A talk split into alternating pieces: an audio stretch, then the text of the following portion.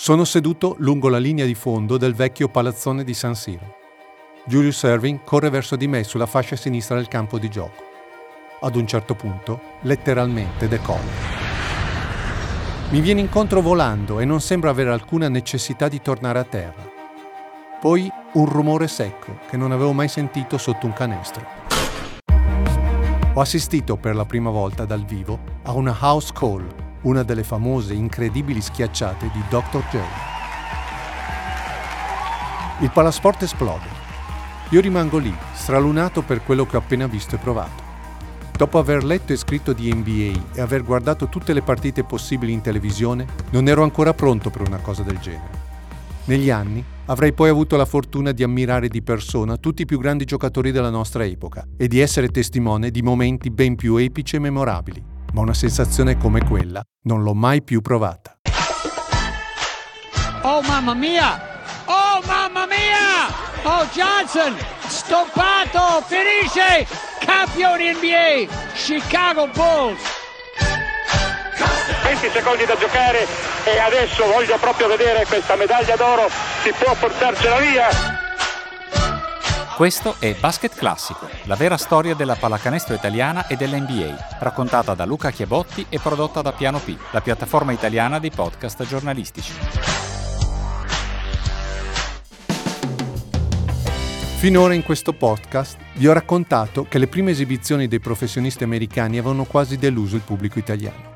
L'arrivo di Julius Irving in quel settembre del 81 cambia completamente la prospettiva. Ora, se non sapete chi è Julius Irving o non lo avete mai visto giocare, vi prego informatevi, andate su YouTube, fate qualcosa.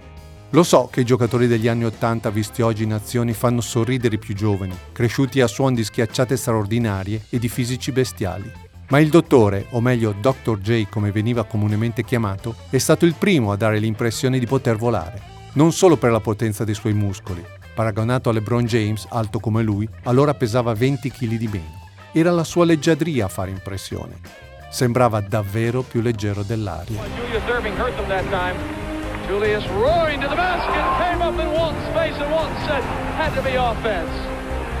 Julius unbelievable in a wide open situation vi sembrerà incredibile, ma quello che noi siamo riusciti a vedere di Julius Erving negli anni Ottanta, quando vinse il titolo con Philadelphia, pare sia una versione depotenziata del giocatore che nel 74 e nel 76 era stato campione della ABA, la lega rivale della NBA, poi fallita e assorbita dalla più potente avversaria.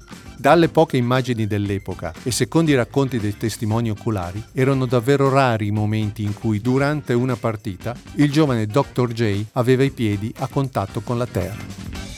L'Irving che arriva a Milano nel settembre del 1981 per giocare contro l'Olimpia, allora sponsorizzata Billy, ha 31 anni, quindi è più maturo, ma lascia comunque tutti a bocca aperta. Era davvero magico e vederlo quella sera è stata un'emozione unica. Non vi ho ancora convinto? D'accordo. Allora vediamo se ci riesce Dino Meneghin, il più grande giocatore italiano di tutti i tempi, che scese in campo contro di lui. Mi ricordo che c'era una, un'azione di contropiedi che era rimasto un po' indietro e allora parte Giulio Irving sulla linea laterale sinistra guardando il canestro. Allora io lo, lo, lo curo, lo punto, dico adesso quando mi arriva parte in terzo tempo mi metto davanti, becco lo sfondamento. Allora, mentre stavo ancora pensando a queste cose, ho visto il culo di Giulio Servin all'altezza della mia testa. Non so come ha fatto, ha fatto un, uno scarto, ha fatto un passo laterale ed è passato praticamente sopra di me quasi. Palazzetto è venuto giù per questa roba che ha fatto. E io sono rimasto lì. Cioè, anch'io ho ammirato per aver visto questa cosa che non avevo mai visto fare. La storia di quella partita, come spesso in quegli anni, è particolare. L'opportunità di organizzarla a Milano si materializza all'improvviso e viene raccolta da Leo Wachter, un promoter musicale che aveva portato in Italia Frank Sinatra, i Beatles e i Rolling Stones. Il dottore si presenta con sei compagni, il mitico Moses Malone, Sugar Richardson, Geoff Houston, John Lee Williamson, Hollis Copland e Jay Scales. Una grande squadra quindi. Dovrebbero esserci anche Tiny Archibald e Daryl Dawkins, ma all'ultimo momento danno forfè. L'allenatore di quella squadretta, si fa per dire, è Luther Reckley, un ex giocatore NBA che in quel momento è più noto come attore di spot pubblicitari e per aver recitato proprio insieme a Julius Serving in un film demenziale su una scalcinata squadra professionistica di basket, i pesci che salvarono Pittsburgh.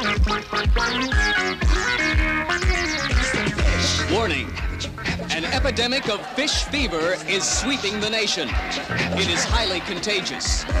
Fortunately, there is no cure. La comitiva di Dr. J è composta da 22 persone, familiari inclusi. Pongono come unica condizione di essere accolti nelle giornate italiane con signorile ospitalità. Vacter, il promoter che organizza la serata, dichiara: Se non faccio il pieno, perdo anche l'elastico delle mutande. La partita è in programma il sabato, ma per le solite trappole burocratiche escogitate dalla Federazione Internazionale e da quella dei dilettanti americani, solo il mercoledì si ha la certezza che sarà disputata. Nemmeno tre giorni di preavviso quindi, ma San Siro viene ugualmente riempito da 12.000 spettatori. Il prezzo dei biglietti va dalle 20.000 lire dei numerati alle 6.500 lire delle curve, posti lontanissimi dal campo in quello che in realtà è un velodromo. L'incasso alla fine è di 85 milioni, L'elastico delle mutanti di Vacter è salvo. Erano fuori forma, scazzati, nel senso perché erano in vacanza. Questo è di nuovo Dino Meneghin. Però come spingevano sull'acceleratore questi partivano. Quello che era deprimente era la facilità con cui facevano le cose. E questo faceva anche incazzare. Cioè, faccio una fatica boia per fare un canestro per dire, vedi la differenza di, di, di talento, di classe, di fisicità. Però era, era bello, abbiamo giocato in questo palazzo San Siro strapieno e la cosa bella è che c'erano tantissimi striscioni a, a salutare Giulio Irving. Per cui vuol dire, lì era la gente, i tifosi, non so, penso siano venuti da, non dico da tutta Europa, ma da tutta Italia sicuramente. E proprio la passione, l'attesa che c'era dei tifosi italiani per vedere questi atleti, eh, questi giocatori dell'NBA finalmente dal vivo. Vincono gli americani 118-98. Il top scorer è Sugar Ray Richardson con 24 punti. Mike D'Antoni, storico playmaker del Billy, ne realizza 20. Ma gli occhi sono tutti per lui, Dr. J. All'epoca Dan Peterson è l'allenatore di Milano e coglie perfettamente lo spirito della partita. Nella partita c'era anche, ti ricordi, Italo Pignolo, il bambino da, Italo del 65 che aveva 16 anni, ok? E c'era Dino Menaghini, compagnia appena arrivata da noi, prima dell'operazione al ginocchio. Almeno una volta ho fatto ogni singolo mio giocatore, marcare Julius, sapevo come sarebbe finito perché Ginelli era fuori, eccetera, però detto, voglio che loro possano dire ho marcato Julius Irving, ok? Anche, anche Italo Pignolo, anche Meneghin che è un bambino nel senso, cioè tutti siamo tutti bambini dentro, ok? Allora all'intervallo Julius era un personaggio meraviglioso. L'ho visto all'intervallo con l'organizzatore, l'allenatore, ha detto, ehi Julius, hai notato, eh, lui è schiacciato su tutti, ok? Quindi è stata lì la grande vendita del basket, il primo grande botto di spettacolo. Detto, hai notato che ha fatto tutti i miei dieci giocatori a marcarti almeno una... Dan, ti prego di non farlo più, è troppo difficile, ok? Cioè, scherzando con me, no? ecco, eh, guarda, mi ha reso la vita difficile, mi schiacciava in testa a tutti, no? Cioè, no, no, Julius lo farò anche nel secondo tempo, e l'ho fatto anche. Irving è gentile e disponibile con tutti, non si risparmia in campo e non risparmia neppure fuori.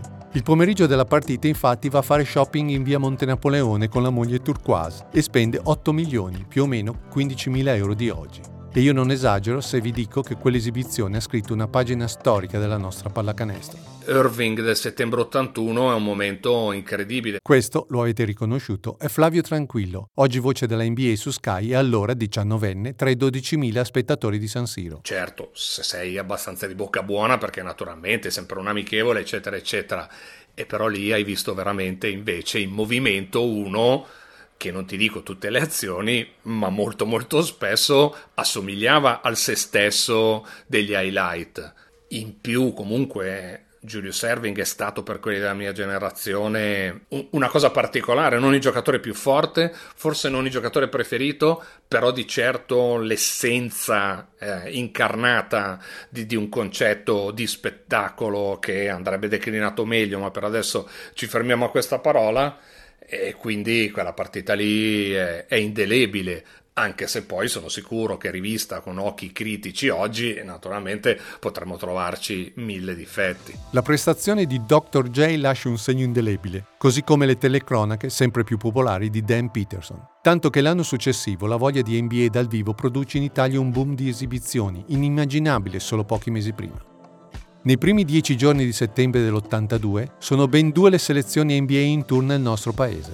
E che squadre! schierano sette giocatori che hanno partecipato allo Star Game di quell'anno e tre dei primi quattro realizzatori della stagione conclusa da poco. Gente come Moses Malone, Tiny Archibald, Sugar Richardson, Kelly Tripiuska, Alex English, Buck Williams, Adrian Dantley, assieme a loro altri nomi altisonanti, Kevin McHale, Reggie Tews, Phil Ford. Giocano otto partite, a Milano, Bologna, Livorno, Firenze, Varese, Trieste e Reggio Emilia, vincendole tutte.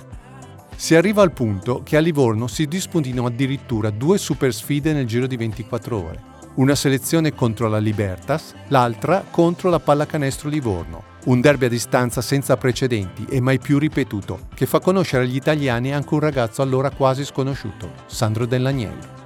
Ha iniziato tardi con la pallacanestro, ma ha doti atletiche straordinarie, tanto che assesta una stoppata niente meno che a Moses Malone. Dell'Agnello poi diventerà campione d'Italia, quindi azzurro e infine allenatore in Serie A.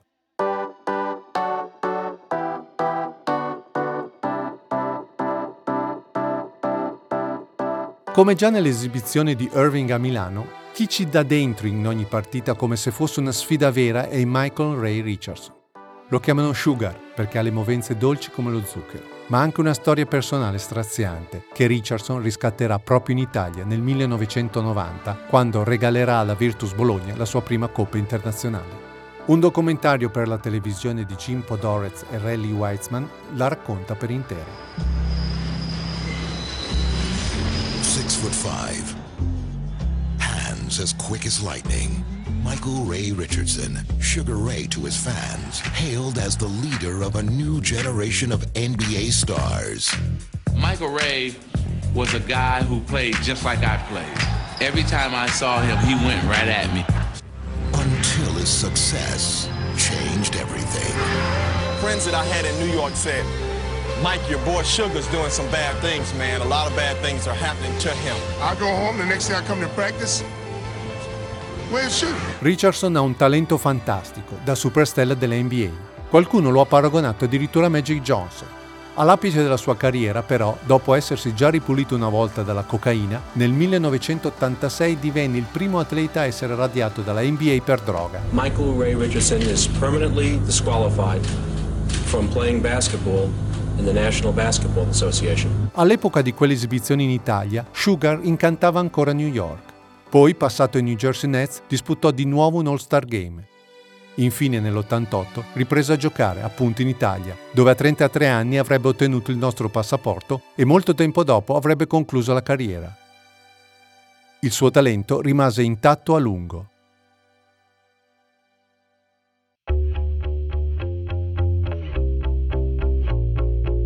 Lo spettacolo che i professionisti americani offrono sotto il profilo tecnico in quelle esibizioni dell'82 è notevole, però manca del tutto una cosa, il tipico appeal della NBA. Succede perfino che la squadra di Malone, Williams e Dentley non trovi uno sponsor e vada in campo con delle normalissime t-shirt grigie d'allenamento. Anche per questo, per paura di screditare il suo prodotto, la NBA decide di intervenire fino a proibire le tournée di selezioni estemporanee. Ma ormai quei confini che sembravano insuperabili sono stati aperti. E proprio in Italia, due anni dopo, accade un altro fatto clamoroso.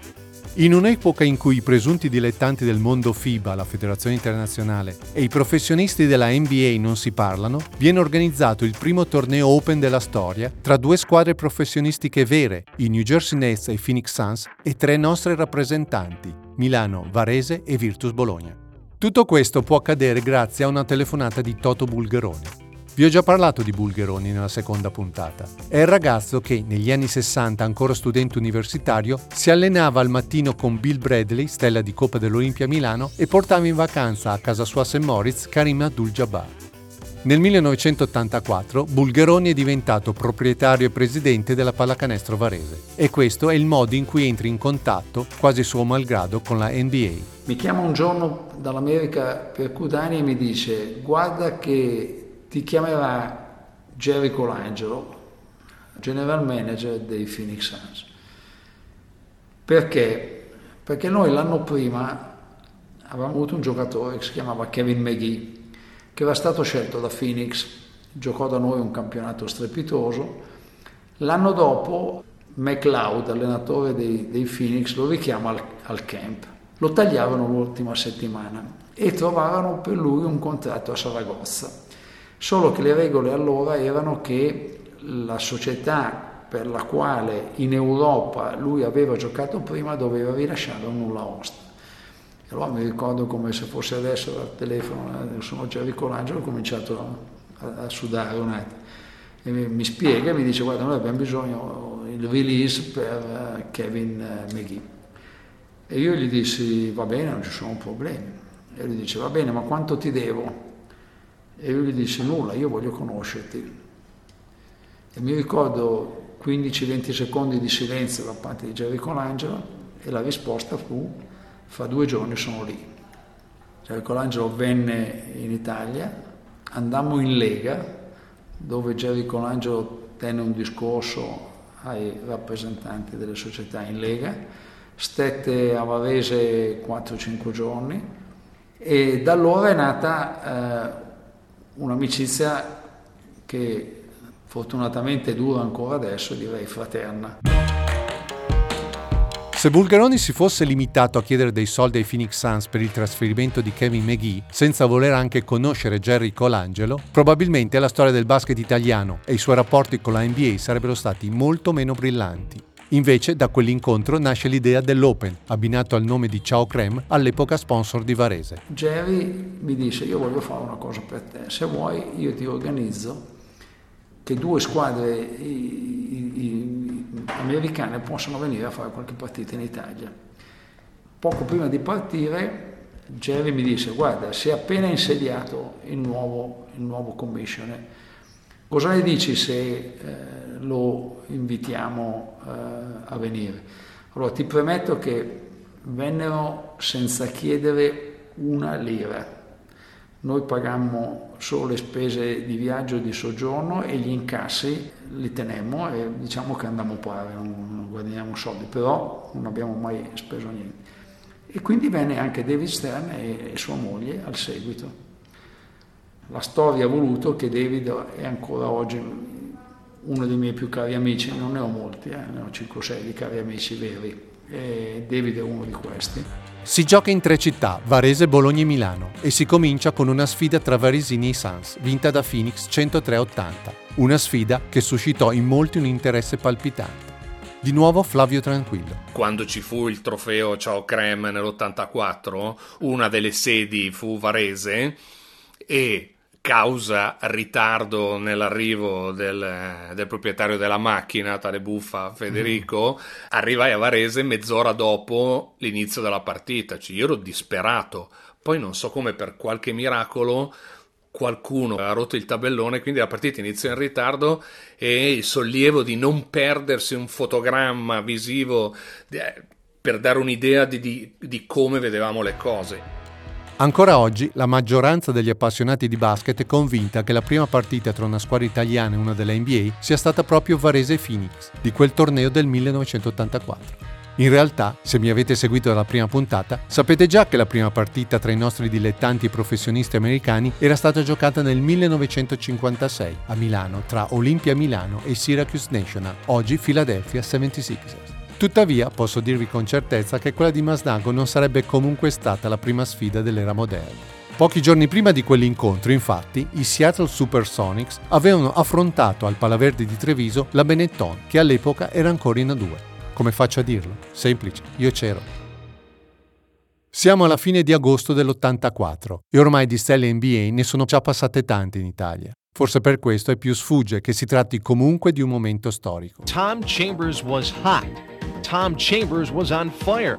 Tom Chambers was in meltdown stage for the Suns. Tom Chambers, uno dei più grandi schiacciatori bianchi, con un record di 60 punti segnati in una gara NBA, quella sera Treviso ne realizza 35 ed è indiscutibilmente il migliore in campo. Il biondo Jack Sigma, il cui marchio indelebile è il tiro in sospensione imposto dopo un giro dorsale, fa il resto. I Sonics vincono 123 a 101, nonostante l'assenza di due big come Gerald Anderson e Al Wood. Dall'altra parte, Dale Solomon, americano della Benetton, vuol far vedere ai professionisti che pasta è fatto, anche se per giocare è dovuto emigrare in Italia. Segna 42 punti e tiene a lungo a contatto Treviso. Ma anche questa volta il glamour della serata è quello che è. I Sonics scendono in campo con una canottierina bianca a scritte giallo-verdi più simile a una divisa da oratorio che a quella di una squadra NBA. Si capisce perché questa partita, come altre che si giocano in quei giorni, per esempio a Udine tra i New Jersey Nets e l'allora Australian, finisca in fretta nel dimenticatoio. Tutt'altra cosa invece, da questo punto di vista, è l'Open di Varese, Milano e Bologna. Noi abbiamo giocato a Milano contro i Nets, a Bologna contro i Phoenix Suns, poi contro Virtus contro Varese. Uh, abbiamo vinto una sola partita, non contro l'NBA, mm. dove ci ha dato 20, però volevo giocare contro loro, volevo che i miei misurassero contro migliore, come quando allenavo Cile, siamo andati in America. Mi ricordo che dopo Bologna, John McLeod, che allenava Phoenix, uh, Franco Boselli aveva fatto una sequenza di canestri. Dice, Dan, your guys can really shoot. I, i, voi, i vostri ragazzi possono veramente tirare. Okay? Eh, sono, sono, dei buoni tiratori, però ovviamente loro squadra di 12, noi squadra di 7, 8. Non... E in tutte le partite NBA eravamo più o meno lì all'intervallo. Poi i numeri pesano e loro rotavano, rotavano, rotavano e non potevo. Le cinque serate dell'Open passano alla storia anche per il primo clamoroso contatto tra il capo della Federazione Internazionale Boris Stankovic e il neocommissione della NBA David Stern. In fondo, se è esistito il Dream Team di Jordan, Magic e Bird, tutto è cominciato da qui. A me invece l'Open dell'84 fa venire in mente un'altra cosa, il gorilla.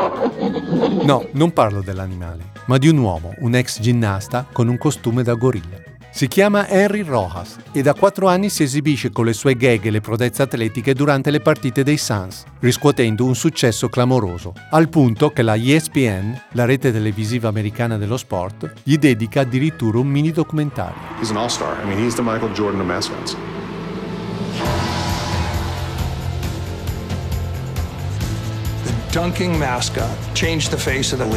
Quando i Suns lo portano con loro all'Open, il gorilla è già famoso in Italia grazie alle telecronache di Peterson. Ma dal vivo è una rivelazione. Ecco cosa mancava alle tante esibizioni dei professionisti viste fino a quel momento. L'atmosfera da NBA. Finalmente anche l'Italia può assaporarla pienamente. Non più solo selezioni in vacanza, ma due squadre vere con le divise e le formazioni ufficiali e in più, appunto, il gorilla, che intrattiene e dà un tocco di mai visto a tutto il pubblico. L'Open è un successo, raccoglie 25.800 spettatori. La finale passa alla storia come la prima partita disputata tra due vere squadre NBA in Europa. I Phoenix Suns battono i Nets 146-121. Il capocannoniere con 37 punti, chi può essere se non Sugar Ray Richardson? Nessuna squadra italiana si avvicina ai professionisti. La sfida più tirata la regala Varese che perde solo di 12 punti con New Jersey. Già contro Phoenix aveva regalato un'incredibile sorpresa, una clamorosa schiacciata di un ragazzino del suo vivaio, Guido Curtarello, in faccia all'RNS, uno dei più clamorosi saltatori della storia della NBA quell'anno lì vinse la, la, gara delle schiacciate facendo la schiacciata con due palloni. Questo è Cecco Vescovi, all'epoca ventenne ale in campo contro i professionisti e oggi allenatore. Poi quella tenendo il pallone con uh, il, uh, i polpastrelli e il, il polso facendo la laterale e io che ero uno di quelli che saltavano, io la, la, cercavo di copiarla, non certo ai suoi livelli, però e quindi trovarmi anche lì di fronte a un, a un personaggio del genere, capisci, un ragazzo di 20 anni, eh, incredibile, cioè una roba che mm, auguro a tutti quanti, quelli che, che, che iniziano a giocare, di trovarsi un giorno così a giocare contro una squadra NBA. Poi c'era la novità del canestro sganciabile, cioè per la prima volta in Italia, e, per me che era un giocatore che amava andare in contropiede, finire con le schiacciate così, era come dare un giocattolino, una, una, una macchinina a un bambino che, che si diverte. No? Anche se non ha giocato direttamente contro di lui, però il vero ispiratore di Cecco Vescovi è stato un altro, Julius Irving. Io sono cresciuto con uh, i filmati che arrivavano all'oratorio e tutti correvano a vedere il filmato dell'NBA. Cercavo anche di carpire, di prendere qualcosina che vedevo in campo, non so, io con, facendo il debito paragone, con Julius Serving, io ho l'immagine di quella sua famosa rovesciata dietro il canestro contro i Los Angeles Lakers e io ho sempre avuto questa cosa di andare a fare il tiro rovesciato dall'altra parte ed è diventato anche un po' il mio, uh, il mio tiro. No? Il ricordo di Vescovi dell'Open dell'84 va comunque anche fuori dal campo. Protagonista inevitabile è Daryl Dawkins. Dopo la partita qua eh, fatta a Varese andammo a cenare in un tennis club, ristorante di un tennis club. Io ero già arrivato e lui arrivò come una star per ultimo quando tutti eravamo dentro questo ristorante e si aprirono le porte arrivò questo omone gigantesco con una catenozza d'oro spessa e in fondo un campo da basket in oro tempestato di brillanti, no? E quindi tutti a bocca aperta. Io che lo conoscevo dai tabelloni rotti, dai filmati che si vedevano da ragazzino così, rimasi lì a dire ma chi è questo qua? Rimasi lì come a bocca aperta anch'io. 15 anni dopo, Vescovi, diventato capitano di Varese e campione d'Italia, ha affrontato di nuovo i professionisti, anzi i campioni NBA di San Antonio nel McDonald's Open del 99, sfiorando un risultato addirittura clamoroso. Con un po' più di esperienza e un po' più di capacità mi sono trovato molto meglio. Anzi, ho trovato, tra virgolette, eh, più facile rispetto per dirti a una partita Eurolega perché probabilmente per le loro regole difensive e quant'altro l'abitudine che hanno c'è maggiore libertà insomma se sei bravo maggiore libertà nell'uno contro uno o nell'andare a canestro. E tecnicamente forse col bagaglio che ho accumulato in quegli anni, in tutti questi anni, probabilmente anche l'impatto è stato meno, meno traumatico. Poi sicuramente anche per loro era la prima partita della stagione, quindi c'è tutto questo contesto che ovviamente ci ha portato a fare una prestazione uh, forse al di là delle aspettative e quindi li abbiamo messi in difficoltà. Però anche lì mi ricordo, io stavo giocando molto bene tra l'altro con la partita, mi ricordo che a un certo punto forse scocciati di, della mia prestazione mi hanno messo Terry Porter a marcarmi, da lì non mi sono più mosso per il campo perché non ho più visto il pallone è incredibile, è stato veramente pazzesco. Me lo ricordo ancora questa, la sua presenza fisica, nonostante fosse un pochettino più basso di me, ma, ma possè, cioè bello duro, ha iniziato a difendere sul serio e io non ho più visto canestro. L'Open dell'84 rappresenta una rivoluzione per tutto il basket mondiale. Il commissioner David Stern si congeda con queste parole. Non è azzardato pensare che entro due o tre anni partite della nostra stagione regolare possano essere giocate in Italia. Questo torneo è stato il primo passo in questa direzione.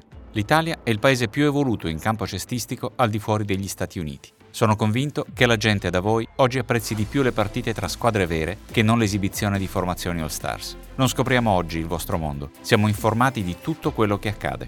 È triste constatare che da allora, quindi in 33 anni, l'Italia non è mai stata scelta per ospitare partite della stagione regolare NBA perché non ritenuta all'altezza, soprattutto per la mancanza di impianti idonei.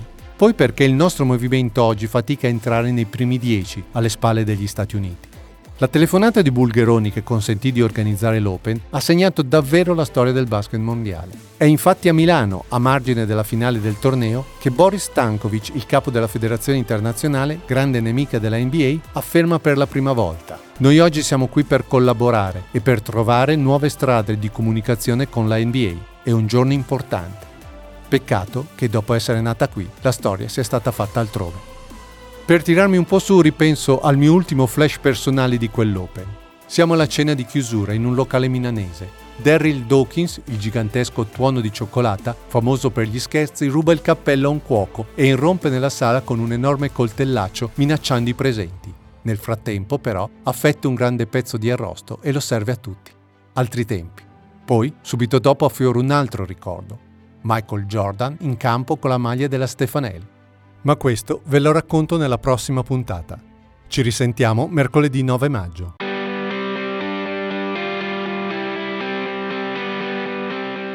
Hai ascoltato Basket Classico, la vera storia della pallacanestro italiana e dell'NBA, raccontata da Luca Chiabotti e prodotta da Piano P.